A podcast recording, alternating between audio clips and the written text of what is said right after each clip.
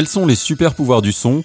C'est la question à laquelle nous allons répondre dans le nouvel épisode de ce podcast enregistré à l'occasion du Forum pour les pouvoirs du son 2023. Forum imaginé et conçu par IRCAM Amplify dans le cadre de la Semaine du son de l'UNESCO. Et c'est Nathalie Birochot, CEO d'IRCAM Amplify, qui nous raconte les super pouvoirs du son.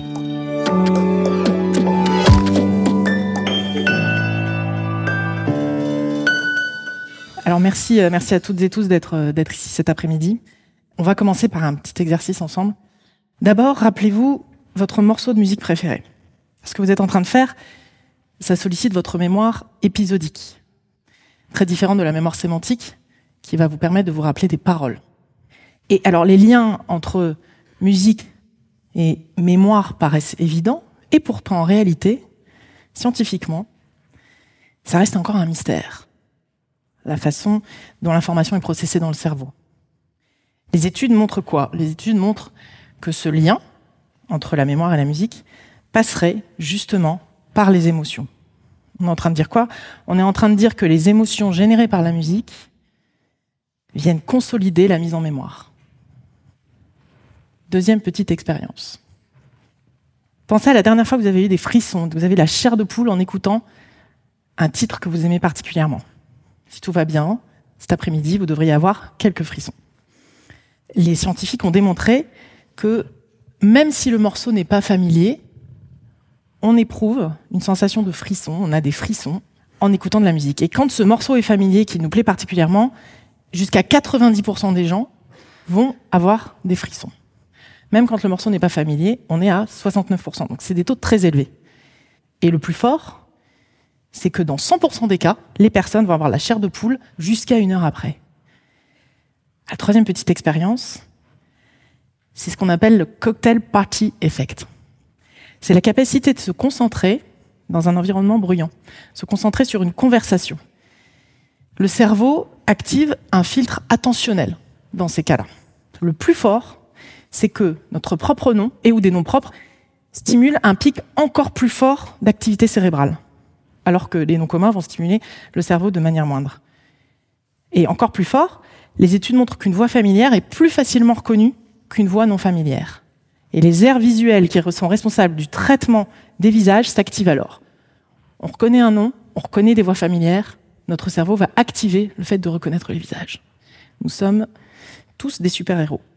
Et donc, bonne nouvelle, ChatGPT n'est pas encore prêt de nous remplacer. Alors, chez IRCAM Amplify, on est convaincu que sans le son, une perception n'est pas complète. Et donc, on s'est posé la question, mais pourquoi le son est-il si particulier et pourquoi est-il si puissant? Alors, Comme le disait Franck, c'est un nouveau matériau, c'est un nouveau médium. Enfin, il existe depuis toujours, mais on le considère de plus en plus comme un nouveau matériau pour imaginer des expériences, imaginer des produits, les concevoir dès le début de leur conception. Et qu'a-t-il de si spécifique qui le rend si puissant?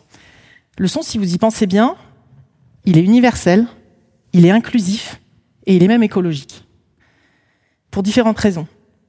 Il est immédiat. On a tous compté les secondes entre le tonnerre et l'éclair. Et c'est le son, la première sensation, le premier sens, pardon, qui commence à se développer à l'intérieur du ventre de la mère. Dès la quatrième semaine dans le fœtus, le son commence à se développer en même temps que l'olfaction. Ce qui est drôle, c'est que le son, c'est le dernier à devenir mature, au sixième mois. Et en même temps, incroyable, c'est le seul sens à être mature et à être exploité in utero à l'intérieur du ventre de la mère.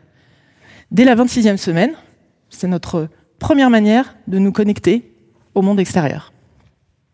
Bien sûr, le son est invisible, et donc il ouvre l'imaginaire, il décloisonne l'esprit, et il est instinctif. Quand je dis il est universel, il est instinctif. Nous n'avons pas besoin d'éducation, quel que soit l'âge, le sexe, le niveau d'éducation, on ressent le son, et on le ressent de la même manière. Alors que se passe-t-il en ce moment quand on parle de son?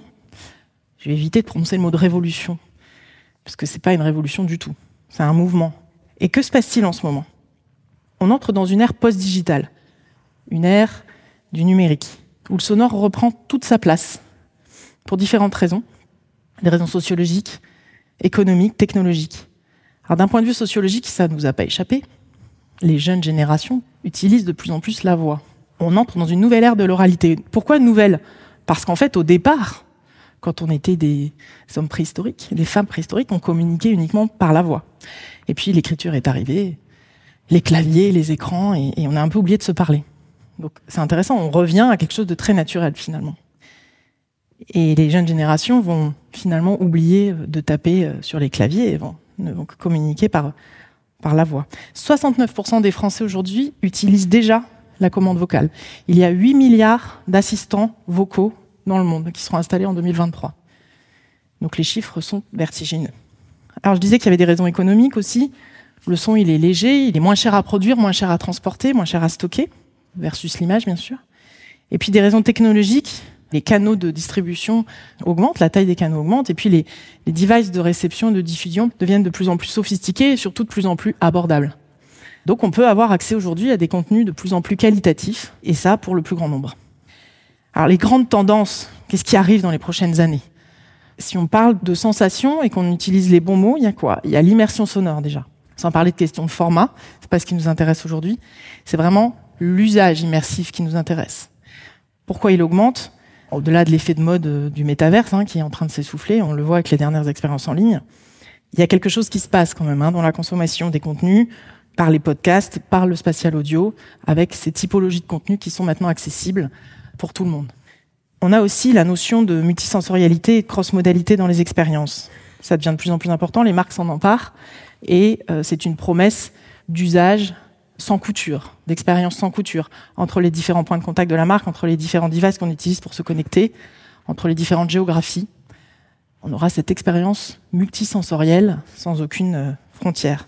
Et donc il faut connecter en fait hein, les différents sens entre eux pour que le parcours du consommateur et du client soit cohérent et homogène la voix. Alors vous avez tous entendu parler de toutes ces technologies qui arrivent à grands pas et qui nous promettent euh, des clonages vocaux euh, avec quelques secondes d'échantillons. On va en parler cet après-midi.